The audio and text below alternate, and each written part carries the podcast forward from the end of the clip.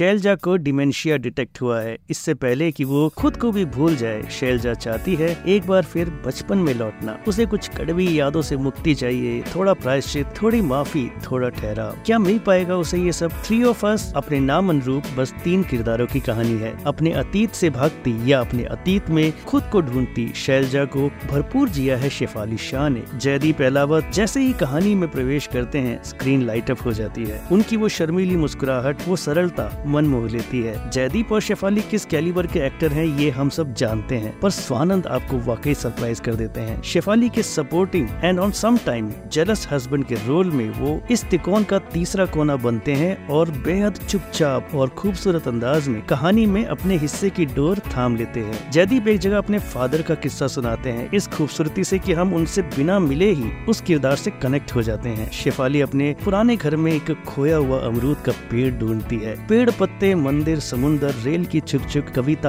और संगीत। कहीं कुमार गंधर्व तो कहीं अलोकनंदा दासगुप्ता का। शानदार म्यूज़िक। किला पाताल लोक और स्कूल ऑफ़ लाइस बना चुके। Cinematographer turn director Avinash Arun ने हर फ्रेम को बेहद ही खूबसूरत और पोइटिक अंदाज में रचा है। भाग दौड़ चाहिए या शांति, इस कश्मकश में उलझे हर इंसान को देखनी चाहिए थ्री ऑफ़ अस साल 2023 की सबसे खूबसूरत फ़िल्मों में से एक है ये फ़िल्म जिसे फ़िल्म की बात की रेटिंग रहेगी 4.5 स्टार्स की।